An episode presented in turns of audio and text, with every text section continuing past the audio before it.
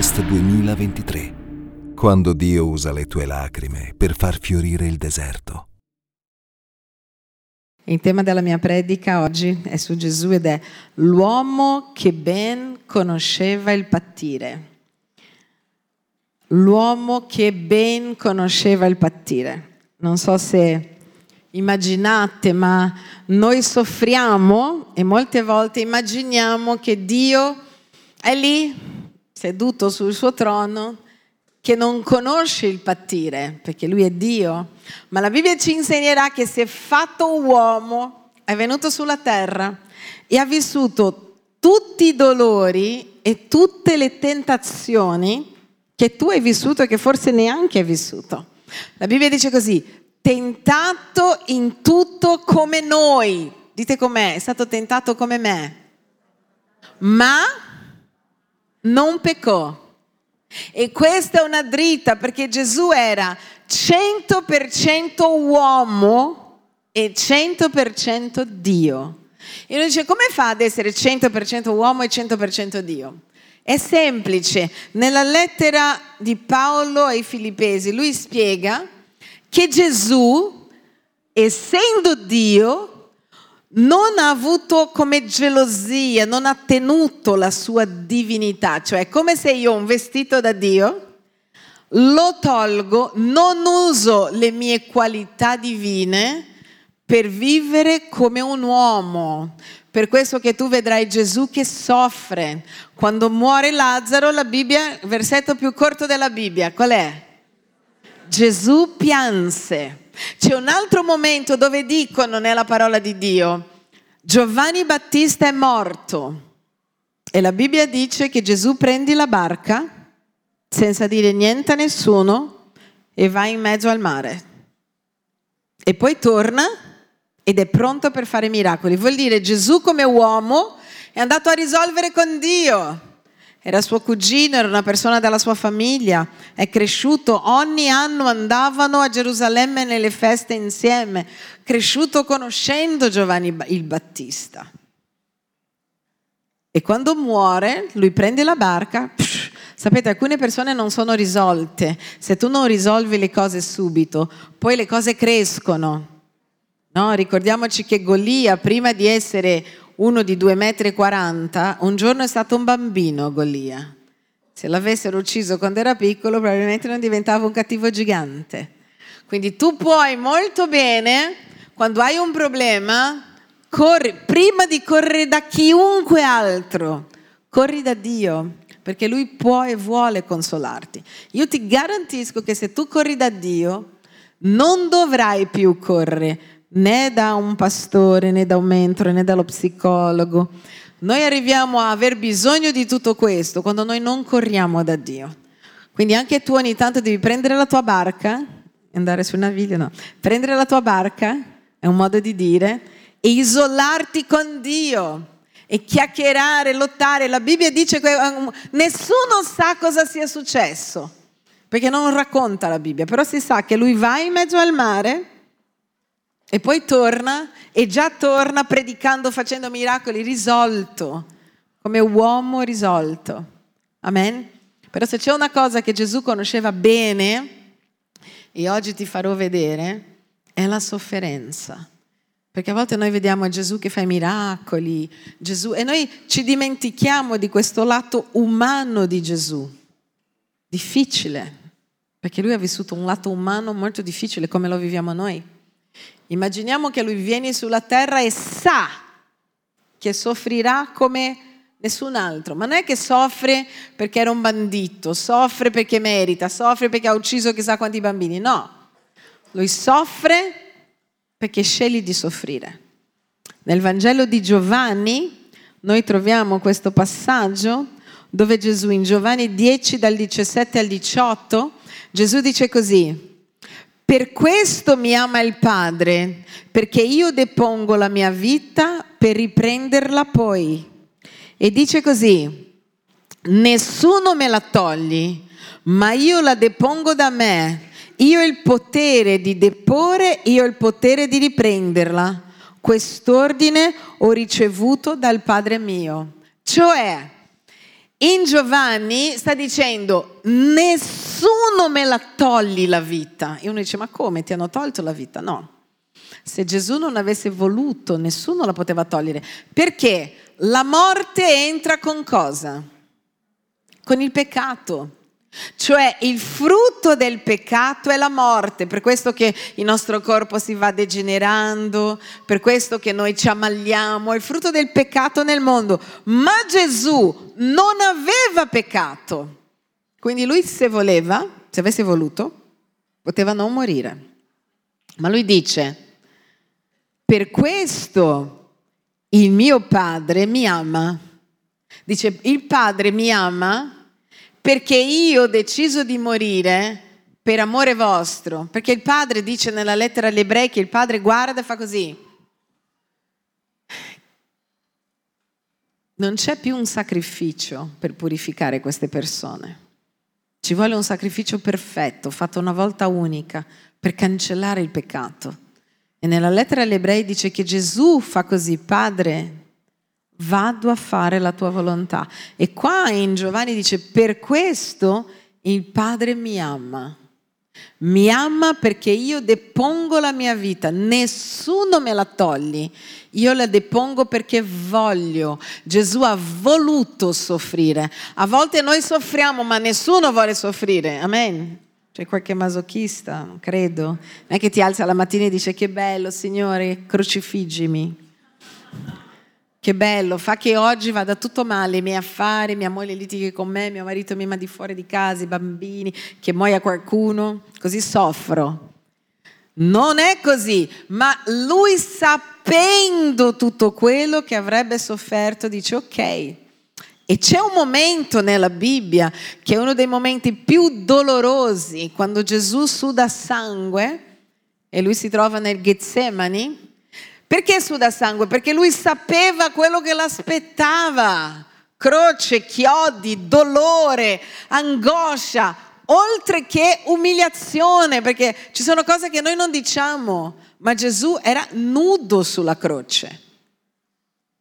Noi mettiamo in genere un fazzoletto e sicuramente c'era un fazzolettino, ma in quel tempo quello era una gigantesca umiliazione.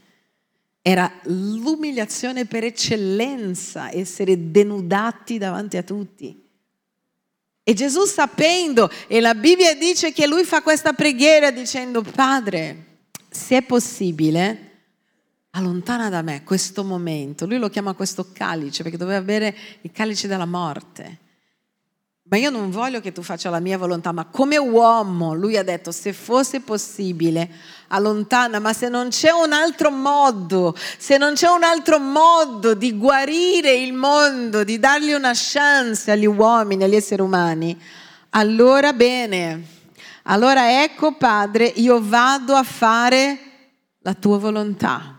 E la Bibbia dice che suda sangue, una persona suda sangue quando è all'estremo delle proprie forze. È qualcosa che succede di rarissimo, cioè pensa, il sudore viene fuori come sangue, vuol dire che psicologicamente Gesù era messo sotto una pressione incredibile perché lui sapeva, perché a volte tu soffri e neanche sai quello che c'è dopo, ma lui sapeva esattamente ogni cosa, umiliazione, dolore, gente che diceva ti amo Gesù mentre lui moltiplicava i pani e i pesci, uh Gesù! E poi lì erano gli stessi che gli sputavano addosso, gente che lo cercava, lo fanno ancora oggi, lo cerchi per il tuo piacere, lo cerchi quando c'è la morte, lo zio malato, la madre col cancro, però poi, dopo che è guarita quella persona, dopo quel momento difficile, te ne freghi e quindi lui ha dovuto vivere pressione psicologica,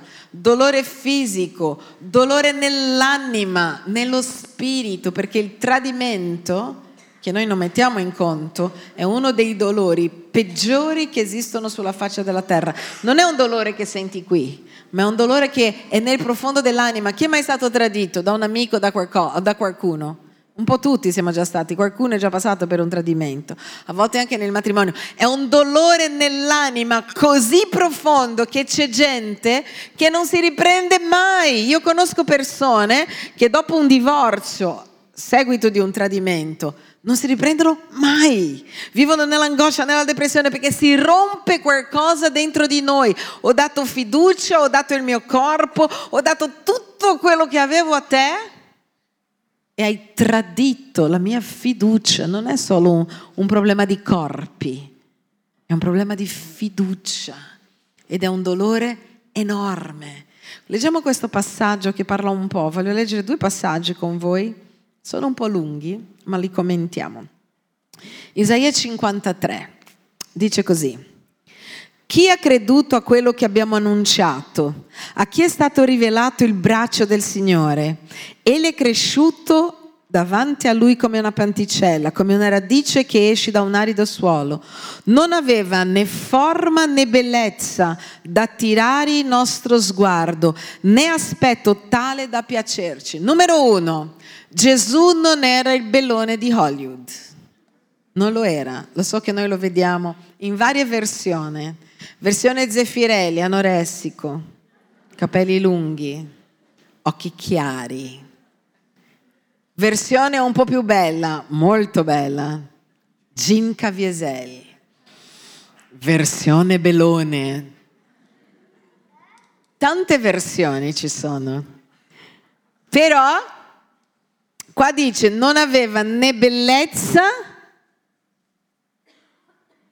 né forma da attirare il nostro sguardo e né un aspetto da piacerci. Qua possiamo intendere in due modi, o già pensando Gesù sulla croce, o pensando comunque che non è per questo che Gesù ha attirato l'attenzione. Dice così, disprezzato e abbandonato dagli uomini, uomo di dolore, familiare con la sofferenza. Una persona familiare con la sofferenza è una persona che soffre sempre. Quando uno dice, ah, ma... lo so già, ci sono delle persone che hanno vissuto così tanti lutti che ormai il loro cuore è indelebile, sono familiari alla sofferenza, vuol dire che hanno sofferto molto. E qua in questo momento sta dicendo, sta parlando di Gesù sulla croce e dice che lui ha sofferto molto, non aveva né uno sguardo da tirare la nostra attenzione familiare con la sofferenza pare a colui davanti al quale ciascuno la fa- eh, nasconde la faccia, era spregiato e noi non facciamo alcuna stima. Cioè, la gente non se ne è accorta quello che stava avvenendo. E dice così, e continua, dice, tuttavia, dite com'è, tuttavia, erano le nostre malattie che li portava erano i nostri dolori quelli di cui si era caricato, ma noi lo ritenevamo colpito, percosso da Dio umiliato. Dice, quel dolore che stava vivendo in realtà era per noi, ma noi pensavamo, parla degli uomini all'epoca, avrà fatto qualcosa. Quel dolore era te, Gesù ha vestito il tuo peccato. Qua dice, si è indossato le tue colpe, tutte per portarle lì e per ucciderle sulla croce. Andiamo avanti. Dice percosso da Dio umiliato. Egli è stato trafitto a causa delle nostre trasgressioni, stroncato a causa delle nostre iniquità. Il castigo per cui abbiamo pace è caduto su di lui e mediante le sue lividure siamo stati guariti. Dice è perché lui ha sofferto che noi oggi possiamo avere pace con Dio. Dite com'è? Perché lui ha sofferto che io oggi posso avere pace con Dio. Guarda cosa continua a dire. Il castigo per cui abbiamo pace è caduto su di lui e mediante le sue levidure siamo stati guariti. Noi tutti eravamo smarriti come pecore, ognuno di noi seguiva la propria via, ma il Signore ha fatto ricadere su di lui l'iniquità di tutti, maltrattato si lasciò umiliare, non aprì bocca, come l'agnello condotto al mattatoio, come la pecora muta davanti a chi la tosa, egli non aprì bocca. Io amo l'idea che la parola, Gesù era la parola, Gesù non è che aveva delle parole, Gesù era la parola, la parola davanti all'accusa, la parola davanti alla sofferenza, la parola non parla. La parola stava zitta. Questo deve insegnarci. Molte volte le persone ci accusano, parlano male di noi e noi andiamo lì a dire come mai? Allora, perché? Dice davanti all'accusa la parola tacque. Cioè, shh. Dice come una pecora al mattatoio, lui non dice niente. Lui sta zitto. Poteva dire poteva tirare fuori la Bibbia, poteva dire tutto quello che era, poteva dire voi non valete niente, voi chi pensate di essere, sai come facciamo noi? Chi pensi di essere per dirmi queste cose? Ma Gesù ci ha insegnato che davanti all'accusa, alla persecuzione, tu tacque, perché Dio è il mio giudice, il Signore è la mia giustizia. Amen in certi momenti della nostra vita noi non dobbiamo parlare, c'è un tempo per parlare, ma davanti all'accusa, soprattutto ingiusta, lascia che Dio faccia il suo. Amen? Quante persone nelle reti sociali quando vengono accusate iniziano a rispondere, ah perché? Ragazzi, puoi fare così nelle reti sociali, cancella se non ti piace la tua rete sociale, no? Cancella o piuttosto lascia perdere noi non dobbiamo rispondere perché è quello che vogliono. Amen? Noi siamo figli di un Dio che davanti all'accusa la parola tacque. Amen? E continua e dice così. Dopo l'arresto e la condanna fu tolto di mezzo e tra quelli della sua generazione chi rifletté che era stato strappato dalla terra dei viventi e colpito a causa dei peccati del mio popolo. Cioè la gente che ha detto anche gli stessi discepoli erano angosciati pensando, allora forse non era il Messia. Allora perché gli è successo questo? E dice, gli avevano assegnato la sepoltura fra gli empi, ma la sua morte egli è stato con il ricco perché non aveva commesso violenza né c'era stato inganno nella sua bocca. All'epoca, quando tu morivi con la morte di croce, la prima cosa che non davano alla persona che moriva con un... perché era la morte del malfattore, era la morte del maledetto, era la morte di colui che non, non meritava un sepultamento.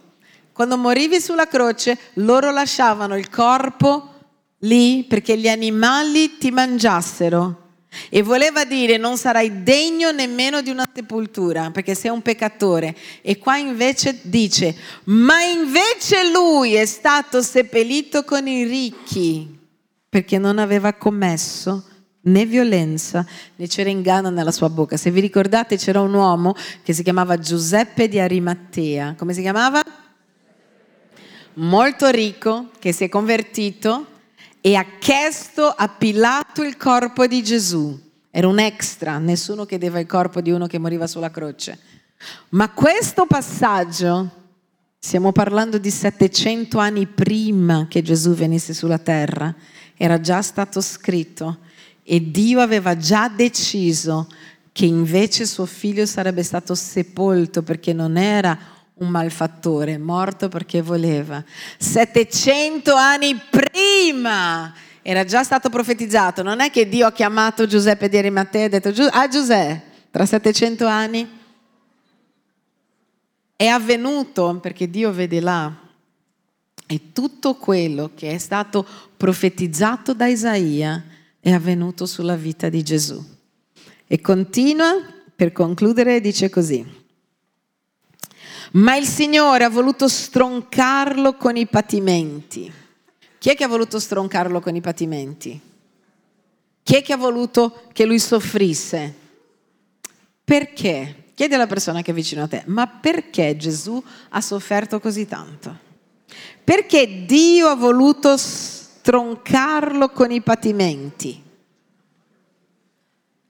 Perché la rabbia non era contro Gesù. Gesù era amato o odiato dal Padre? Amato. Ho insegnato ieri ai ragazzi tre volte nella Bibbia. Quando c'è stato il battesimo, c'è una voce, appena si è battezzato. Tutti l'hanno sentita la voce. Questo è il mio figlio amato. Nel giorno della trasfigurazione, quando Gesù è sopra il monte e loro lo vedono come Dio, dove c'era anche Mosè, Elia, e Pietro e, e, e Giovanni, ed erano lì e si sente una voce, tutti l'hanno sentita. Cosa ha detto? Questo è il mio figlio, non amato, molto amato. E dice un'altra cosa, dice ascoltatelo. E poi quando c'erano i farisei che lottavano con Gesù, i farisei che dicevano tu non sei Cristo, lui dice così, Padre, glorificami. E tutti l'hanno sentito, tutti, dice Giovanni, una voce che diceva, io l'ho glorificato, io lo glorifico. E dicono, sembrava un tuono, altri dicono, è un angelo che sta parlando. E Gesù dice, questa voce non è per me, è per voi. Cioè tre volte, dite com'è, tre volte. Una volta hanno sentito tutti i discepoli di Giovanni e la folla che era lì. L'altra volta hanno sentito meno persone nella, nella, trasfigurazione e un'altra hanno sentito anche i farisei, hanno sentito io amo il mio figlio. Ma in questo caso dice al Signore è piaciuto. Un'altra traduzione dice ma Dio è piaciuto prostrarlo con dolore. Qua dice ma il Signore ha voluto stroncarlo con i patimenti. Perché? Per te e per me. Lui voleva uccidere il corpo del peccato. La rabbia del padre non era contro Gesù, ma era contro quello che il corpo di Gesù rappresentava. E il corpo di Gesù rappresentava i nostri peccati. Nell'Antico Testamento, loro quando peccavano, immaginiamo che questa è una bestia, immaginiamo che sia un buoi. Loro imponevano la mano sul buoi e confessavano ho rubato, ho fatto questo, ho fatto cose terribili. Il buoi moriva al posto della persona che confessava. Non era contro il buoi che non aveva fatto niente, ma quel buoi era mio e mi rappresentava. E Gesù ha fatto la stessa identica cosa. Cioè è diventato come un animale da macello e il suo corpo rappresentava le mie colpe. Ecco perché noi confessiamo Amen. E continua, torna là nel passaggio, nella fine del passaggio. Dopo aver dato la sua vita in sacrificio per il peccato, egli vedrà una discendenza, prolungherà i suoi giorni. Dov'è la discendenza di Gesù? Prolungherà i suoi giorni e l'opera del Signore prospererà nelle sue mani. Dopo il tormento dell'anima, dite com'è tormento dell'anima. Vedete che non era solo una cosa fisica, c'era un tormento. Chi è mai stato tormentato nell'anima? Com'è essere tormentati nell'anima? Non dormi di notte? Ti svegli? Ti giri ti rigiri con quella parola che ti hanno detto? Sai quando noi non perdoniamo? Tutti noi siamo già passati di lì, vero? Che dormi a letto con la persona. C'è gente che dorme a letto anche con altre persone, con quello che ti ha offeso gira e inizia a dire, ma tu perché hai fatto questo? E allora e fai dei discorsi tra te e te. Chi ha mai fatto dei discorsi tra te e te? E poi te lo dico io, se tu mi dici questo io ti dico questo. E come ti permetti? E perché? Come? Ti giri e ti rigiri, cammini per la strada con quella persona, puoi andare in Cina e te la porti con te. Sappiamo com'è, no? Dovunque vai, dice, ti ho portato in Cina con me, ma dai qua, nell'angoscia. Non c'è modo di fuggire. O piuttosto quando stai soffrendo perché vedi qualcuno che ami che si sta deteriorando, morendo. Io non so chi ha mai vissuto questo. Io ho vissuto, è un'angoscia terribile, non puoi fare niente. Puoi solo fidarti di Dio. Però c'è l'angoscia, il tormento. Quando non ti perdoni, quando ti dicono cose che ti ferisce, ci sono tante cose che tormentano l'anima, come il tradimento. Gesù ha vissuto anche lui questo. Lui sa, per questo che quando tu hai un tormento nell'anima, tu puoi andare da lui perché lui ha già vissuto questo. Per questo che quando sei stato tradito puoi andare da lui, lui sa cos'è il tradimento. Per questo che quando sei nella sofferenza, in un letto di morte con dei dolori, puoi andare da lui perché lui è già stato in un letto di morte con grandi dolori tu puoi correre perché lui è familiare alla sofferenza, familiare al tradimento, familiare a persone della propria casa che lo lasciano. La Bibbia dice in Marco al capitolo 3 che la sua famiglia pensava che fosse pazzo. Io lo so che noi immaginiamo Gesù e la famiglia felice. Ma dice che Maria e i fratelli di lui vanno fino alla casa dove lui sta predicando e la Bibbia dice vanno perché pensavano fosse pazzo, la tua famiglia. Ma vai in chiesa, sei pazzo, anche Gesù ha già vissuto questo, lui sa cosa vuol dire. Gli amici, apostoli, Signore, io non ti lascerò mai. E proprio quello che ha detto, non ti lascerò mai, era lì dietro e bestemmiava, stiamo parlando di Pietro, e bestemmiava dicendo io non lo conosco. Puoi immaginare questo? Non c'è una sofferenza che Gesù non capisca, non conosca. Ecco perché quando noi siamo nella sofferenza non c'è nessuno migliore di Lui per consigliarci, perché Lui sa cosa vuol dire il patire, Lui sa cosa vuol dire perdere amici, Lui sa perché l'ha vissuto. Ma lui ha una generazione, dice, dopo il tormento della sua anima vedrà la luce e sarà soddisfatto. Per la sua conoscenza il mio servo, il giusto, renderà giusti molti. Si caricherà egli stesso della loro iniquità e lo ha fatto. Perciò io gli darò il premio. Cos'è che gli darà in premio? Cos'è che gli darà in premio? Le moltitudini, oggi ci sono moltitudini di persone. Io sono stata in Sudafrica e in Sudafrica eravamo in questa conferenza delle più grandi, più importanti chiese del mondo e sono venute tutte le chiese. Voi sapete che oggi in Africa ci sono più credenti che in qualsiasi... mettendo insieme tutti i credenti degli altri continenti non battono l'Africa. Cioè è incredibile, c'è una conversione sovrannaturale. Anche in mezzo ai musulmani sognano Gesù. Cioè ci sono delle chiese che testimoniano che loro pregano durante il Ramadan, intercedono, digiunano e poi vanno per la strada e iniziano a parlare di Gesù e la gente dice l'ho visto, l'ho sognato Cose meravigliose stanno succedendo. È che noi abbiamo gli occhi sulla guerra, sulla politica, ma se noi mettiamo i nostri occhi nel punto giusto, ci sono delle cose meravigliose che stanno avvenendo. Moltitudine di ogni lingua, popolo, tribù, nazione. Quando tu vai nell'Oriente, tu vedrai che la maggior parte della gente che ha quelle credenze sono gli orientali. Poi ci sono quelli un po' fricchettoni che anche in Italia fa chic essere buddista. Però, cioè, è meraviglioso, vai lì e ci sono, vai nel mondo musulmano e c'è una tipologia, ma quando tu vai a Gerusalemme, tra un po' c'è un viaggio tra l'altro, faremo quest'anno di nuovo a novembre, novembre-dicembre, scriviti.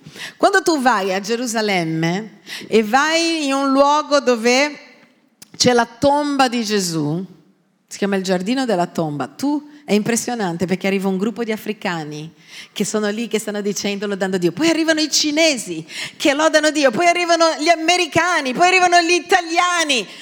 Ogni popolo, il cristianesimo è l'unica religione al mondo che prende ogni tipologia di persone, ogni etnia. Non esiste una religione al mondo che ha tutte le etnie dovunque perché per il suo sacrificio Dio gli ha regalato le moltitudini e lui fa giusti molti, anche te. Amen? È meraviglioso. Perciò, perciò io gli darò in premio le moltitudini, egli dividerà il bottino con i molti. Con chi sta dividendo il bottino? Con noi, discepoli con noi che, che, predichiamo il Vangelo e abbiamo la gioia di partecipare alla nuova nascita. Quando nasce un bambino c'è una gioia, ma quando nasce qualcuno in Cristo non c'è solo gioia nostra. C'è la gioia in cielo. La Bibbia dice che fanno festa in cielo quando un peccatore si converte. Cioè festa. Cioè puoi immaginare quando tu che sei lontano da Dio dici ok Dio, io vengo da te. O quando lo conoscevi e l'avevi abbandonato e torni, c'è una mega festa in cielo. Io mi immagino, amo immaginare questo, tutti gli angeli che svolazzano, musica, arpe e dicono cosa sta avvenendo? Marco è venuto da Dio, Yuhu! festa dovunque, Giovanni si è convertito, cioè c'è festa, loro saltano, ballano, festa. Per chi è quel party? Per te. Ognuno di noi che ha accettato Gesù ha avuto un party nel cielo. E quando tu arriverai là, loro diranno: Ah, sei quello di quel giorno, abbiamo festeggiato quel giorno, abbiamo fatto una festa per te che eri lontano, che eri nella droga, che eri nell'angoscia, che eri nella depressione. Abbiamo fatto una mega festa per te. Perché hanno fatto festa? Perché loro sanno che conoscere Gesù è il regalo più bello che ogni essere umano possa mai avere nella sua vita. Non c'è niente di più bello, niente di più bello. E dice perché ha dato se stesso alla morte ed è stato contato fra i malfattori, perché egli ha portato i peccati di molti e ha interceduto per i colpevoli. Chi è che intercede per i colpevoli, ragazzi?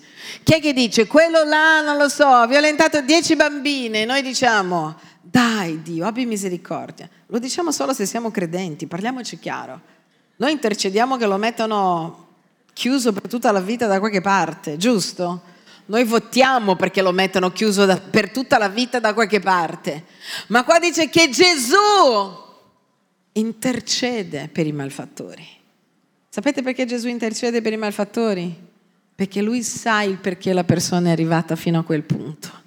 Noi vediamo solo il frutto e il frutto è ha ucciso. Lui vede il perché l'ha ucciso. Lui vede la storia della persona, lui vede da dove è venuto, lui vede da quale famiglia è venuto. E a volte mentre noi abbiamo rabbia davanti a una persona orribile, Gesù intercede dicendo, Padre, tu conosci la storia di quella persona orribile. Trasformalo in un predicatore, trasformalo in un uomo per bene, trasformalo in una persona meravigliosa. Ha avuto una storia orribile, trasformalo e attraverso l'intercessione di Gesù seduto alla destra del Padre, molti di noi che eravamo peccatori siamo qui perché Lui ci ama e l'amore di Dio non si può misurare. Amen. Ma Lui conosceva, conosceva la sofferenza. Voglio leggere un altro passaggio con te, sei ancora lì? Salmo 22. Questo lo leggerò un po' più veloce ma parla della sofferenza di Gesù di nuovo. E dice così, inizia così, è un salmo di Davide, ma Dio mio, Dio mio, perché mi hai abbandonato? Sapete quando Gesù sulla croce fa così? Eli, Eli, lama sabachthani. Cosa sta dicendo? Dio mio, Dio mio, perché mi hai abbandonato? Io so che molti pensano solo che Gesù in quel momento ha sentito l'abbandono del mondo ed è vero, in quel momento Gesù stava incarnando l'abbandono. Cioè in quel momento è stato l'unico momento in tutta la storia di Gesù dove lui non ha sentito la presenza del Padre. Pensa, quando tu non senti la presenza di Dio, quando tu sei abbandonato, quando tu hai un senso di abbandono, lui sa cosa vuol dire. Quando non c'è nessuno per te, lui sa cosa vuol dire. Quando senti zero la presenza di Dio, lui sa cosa vuol dire. Zeffirelli nel film che ha fatto su Gesù ha interpretato benissimo questo fatto. Quando lui dice, è lì. Alcuni dicono, sta chiamando Dio. E Zeffirelli interpreta così dicendo, sta cantando un salmo. E io credo che lui in quel momento veramente era il compimento di questo salmo. Dio mio, Dio mio, perché mi hai abbandonato? Te ne stai lontano senza soccorrermi. È quello che lui ha provato. Senza dare ascolto alle mie parole e al mio gemito croce, dolore, chiodi. Dio mio, io grido di giorno, ma tu non mi rispondi, anche di notte, senza interruzione. Eppure tu sei il santo, ti sei circondato delle lodi di Israele. I nostri padri confidarono in te, confidarono e tu li liberasti, gridarono a te, furono salvati, confidarono in te e non furono delusi, ma io sono un verme, non un uomo. E in quel momento era così. L'infia- l'infamia degli uomini, il disprezzato dal popolo, chiunque mi vede si fa beffe di me. Non eri il figlio di Dio, scendi dalla croce. Confidarono in te, non furono delusi, ma io sono un verme, l'infamia degli uomini, il disprezzato del popolo. Chiunque mi vede si fa beffe di me allunga il labbro, scuote il capo dicendo, egli si, fida, si affida al Signore, egli si affida al Signore, guarda l'interpretazione di Zeffirelli. Lo liberi dunque, lo salvi perché lo gradisce. Sì, tu mi hai tratto dal grembo materno, mi hai fatto riposare fiducioso sulle mammelle di mia madre. A te fui affidato fin dalla mia nascita, tu sei il mio Dio fin dal grembo di mia madre. Non allontanarti da me perché l'angoscia è vicina e non c'è alcuno che mi aiuti.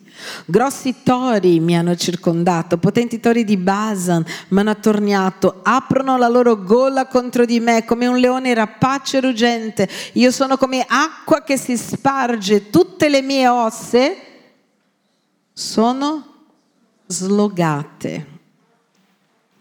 Il mio cuore è come la cera. Guarda, immagina la sofferenza di Gesù adesso. Il mio cuore è come la cera, si scioglie in mezzo alle mie viscere. Pensa all'angoscia.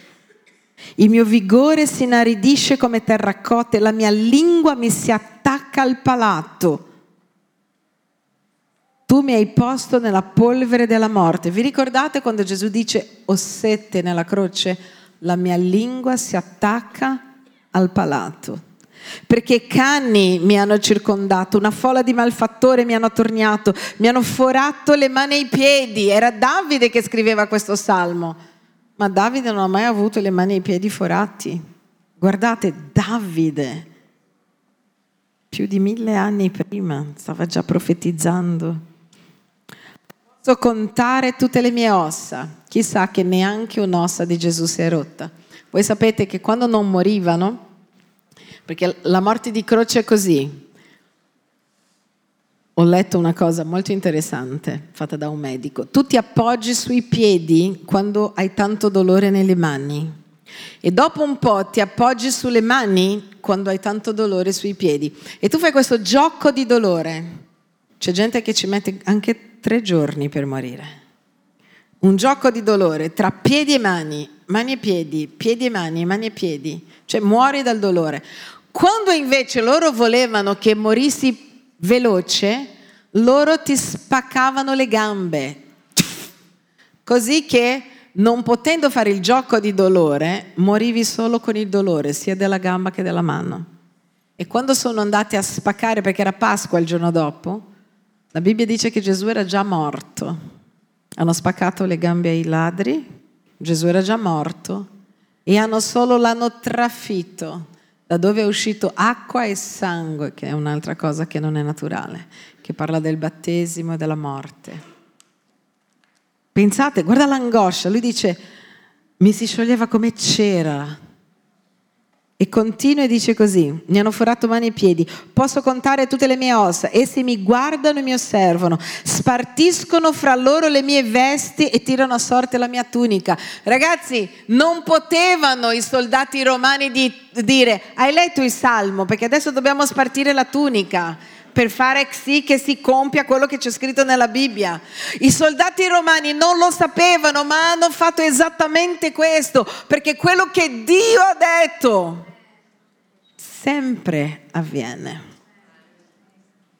E continua e dice, e se mi guardano, mi osservano, spartiscono eh, le, eh, la mia sorte, tirano la mia tunica, ma tu Signore non allontanarmi, tu sei la mia forza, affrettati a soccorrermi, libera la mia vita dalla spada e salva l'unica vita mia dall'assalto del cane, salvami dalla gola dei leoni, tu mi risponderai liberandomi dalle corna dei bufali, io annuncerò il tuo nome ai miei fratelli e ti loderò in mezzo all'assemblea. O voi che temete il Signore, lodatelo, voi tutti discendenti di Giacobbe, glorificatelo, temetelo, voi tutti stirpi di Israele, poiché non ha disprezzato né sdegnato l'afflizione del sofferente, non gli ha nascolto il volto, ma quanto quello ha gridato a lui, egli mi ha esaudito, tu sei l'argomento della mia lode nella grande assemblea, io adempirò i miei voti in presenza di quelli che, mi, che ti temono. Gli umili mangeranno e saranno saziati, quelli che cercano il Signore lo loderanno e il loro cuore vivrà in eterno. Quindi ogni volta che soffri, ricordati che c'è qualcuno che sa esattamente quello che stai vivendo, con una differenza. Ha scelto di soffrire per amore tuo e mio. Poteva non vivere niente di queste cose, lui era Dio poteva non vivere niente di queste cose, perché lui era Dio. Ma ha pensato, ti ha guardato negli occhi ha detto, io vado per Mara, io vado per Angela, io vado per Antonio, io vado per Veronica, io vado per Roslyn, io vado per Alberto. Io soffro questo per te angoscia nell'anima, le viscere. Io, questa parte dice mi si sciolgo come cera. C'è tutto un insieme, spirito, anima e corpo in subuglio. L'uomo che conosce il dolore e ha vissuto questo dolore perché ti ama. Venerdì prossimo saranno 40 anni che conosco Gesù. 40, 40 anni. E voglio dirvi una cosa, non è una chiesa che ti salva, non sono tutte le bellissime cose, ritiri che noi facciamo che cambia completamente la tua vita. Se non c'è Gesù in tutto questo, è tutto inutile, perché è Lui il centro. Tutto è attorno a Lui. La Bibbia intera, intera, parla di Gesù. Non parla di nient'altro. Mosè ha parlato di Gesù. Davide ha parlato di Gesù. I salmi parlano di Gesù. Il cristianesimo è Gesù. Ed è il tuo rapporto con Lui che cambia tutto. Perché è Lui che cambia tutto. E noi dobbiamo essere pieni di questo. Noi dobbiamo conoscerlo. Noi dobbiamo camminare con Lui. Io ieri che predicavo ai ragazzi ho usato questa frase che mi piace molto, essere ossessionati dal Galileo. Dobbiamo essere ossessionati nel conoscerlo, conoscere la sua parola, chi lui è, perché, come, parlare con lui, avere rapporto con lui. Non è solo c'è Gesù, c'è la Pasqua. No, il cristianesimo non è una religione, è relazionarsi con qualcuno che ti ama, che ha sofferto per te, che ha pagato per te. È come se tu hai commesso un delitto e vai ogni domenica a portare le arance a tua madre che è in prigione per te, invece di essere tu in prigione. È come se ogni domenica tu vieni qua a dirgli grazie, io non sono più in prigione, io non sono sulla croce. Io non sono andato nella forca, io non morirò per sempre, io posso vivere senza angosce perché Lui ha portato via le mie angosce. E Lui vuole dirti quando tu sei angosciato, vieni da me, io te la voglio portare via, io so come guarire dall'angoscia, io so come guarire da questo dolore immane, assurdo, pazzesco che c'è dentro di te o dentro dalla tua anima. Ed è questo che cambia tutta la storia. Amen tutta la storia. E io ho pensato e ho detto, ok, in 40 anni, in 40 anni io mi sono un po' poco allontanata da Dio una volta, dove ero stata in convento, conoscete un po' la mia storia, ero uscita con tante delusioni della Chiesa, eccetera. E ho incominciato per un attimo, senza accorgermi, perché tu ti allontani da Dio, non perché vuoi, a volte non te ne accorgi con dei pensieri della gente che era attorno a me dicendo, ma sì, ma tutti sono buoni, ma in fondo Gesù è morto per tutti, ma in fondo... E io mi ricordo che ho incominciato a fare questo discorso per un breve periodo. E avevo parlato con una mia amica, sì, va bene, prima ero fanatica Ero sempre in chiesa, sempre con le cose di Dio. Adesso voglio aprirmi un po' più al mondo, alle persone, forse lavorare, influenzare il mondo, perché il diavolo non arriva mai con un cartello, ti allontanerai da Dio. Lui inizia con dei pensieri.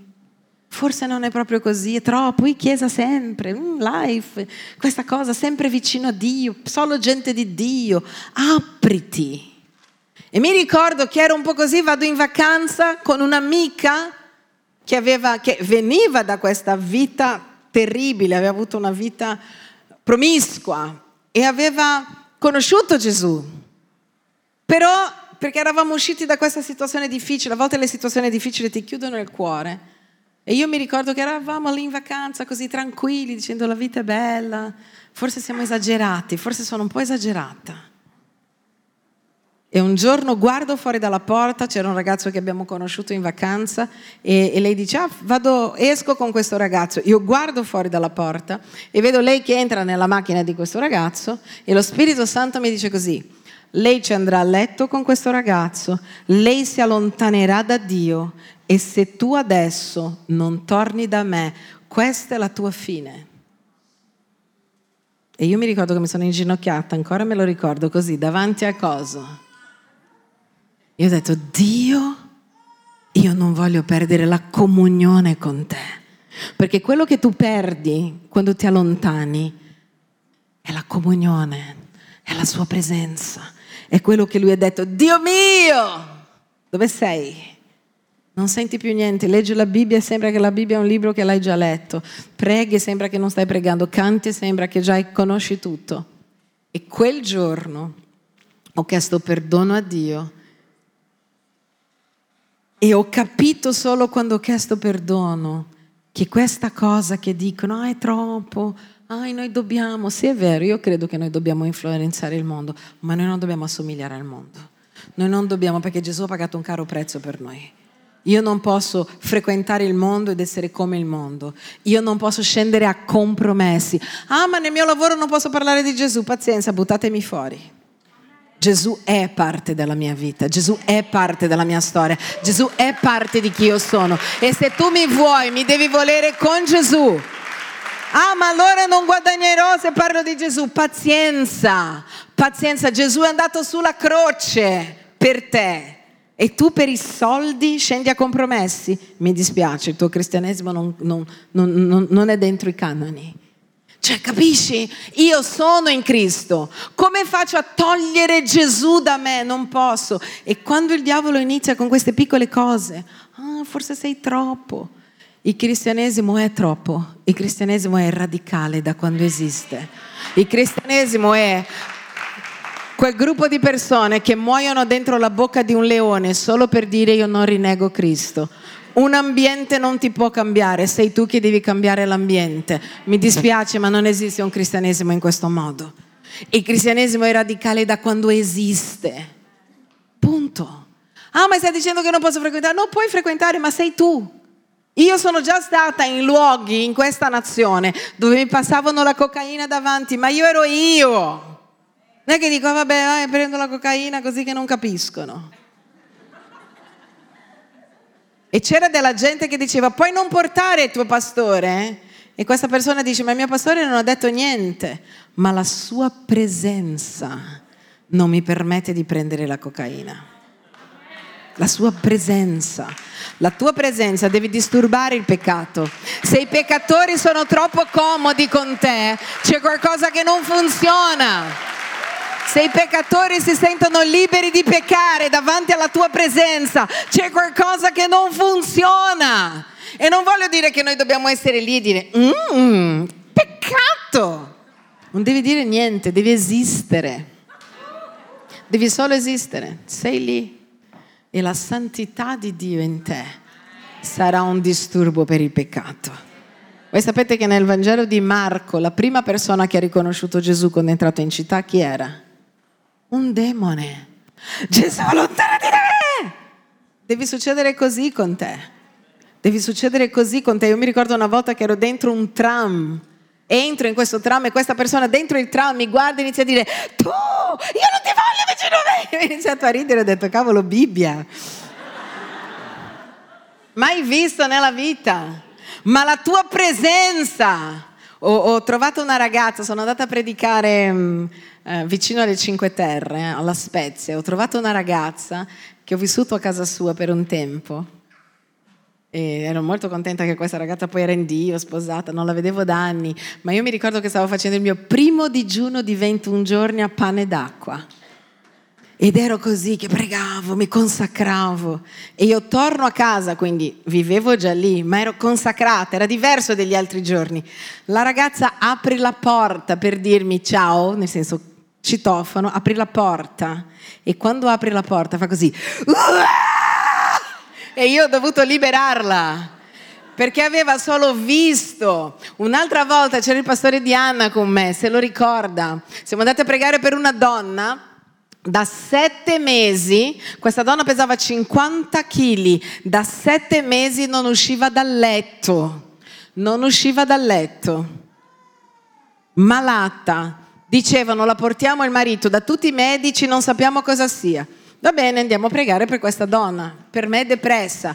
Abbiamo aperto la porta di casa sua, non l'abbiamo vista, abbiamo aperto la porta di casa sua. Il marito ci ha detto benvenuti e noi pensavamo adesso ci porta in camera, ma prima che ci portasse in camera abbiamo aperto la porta. Lei che non si alzava da letto da sette mesi è uscita da letto così. Cosa volete qui?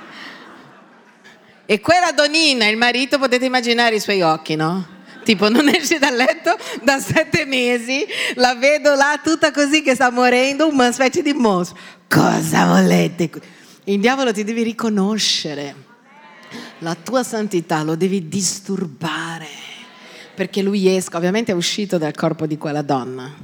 Ovvio.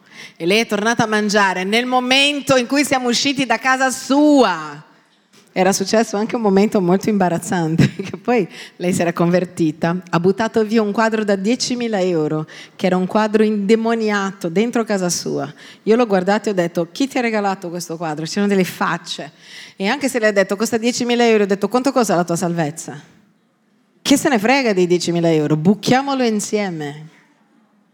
Però mi ricordo che era, non mi ricordo esattamente dove, forse è un teatro che a un certo punto vedo questa donna che corre, tipo un momento Bibbia, corre, si butta ai miei piedi e io alzati. Era grata, era grata, era grata perché non tutto è umano. A volte tu immagini che tutto umano, psicologico, no, esiste un mondo spirituale. E Cristo in noi combatte questo mondo spirituale. E io pensavo e dicevo, chi vuole vivere lontano da questa comunione, da questa passione? Noi non serviamo Dio tanto per servire. È questo amore che non si può misurare, che ci costringe, non che Dio ci obbliga. Non puoi dire di no davanti a un amore così grande. Amen. Questa è la nostra settimana di Pasqua, stiamo entrando nella Pasqua. Il gospel sarà alle nove. Prendi questa settimana, studia la Bibbia, leggi tanto su Gesù, vedi film su Gesù, leggi il Vangelo.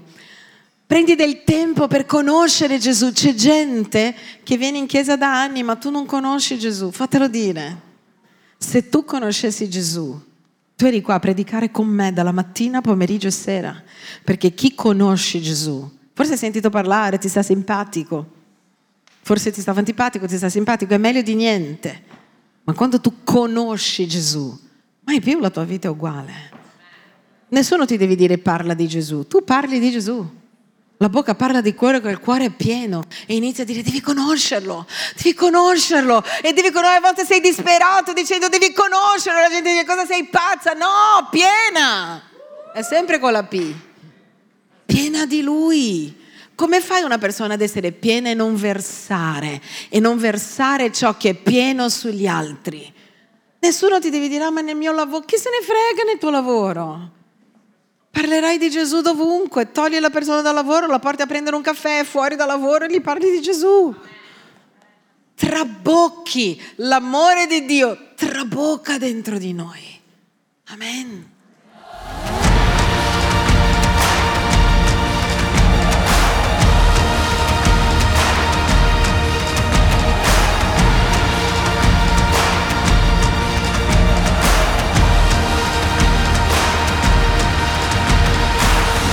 Harvest 2023, quando Dio usa le tue lacrime per far fiorire il deserto.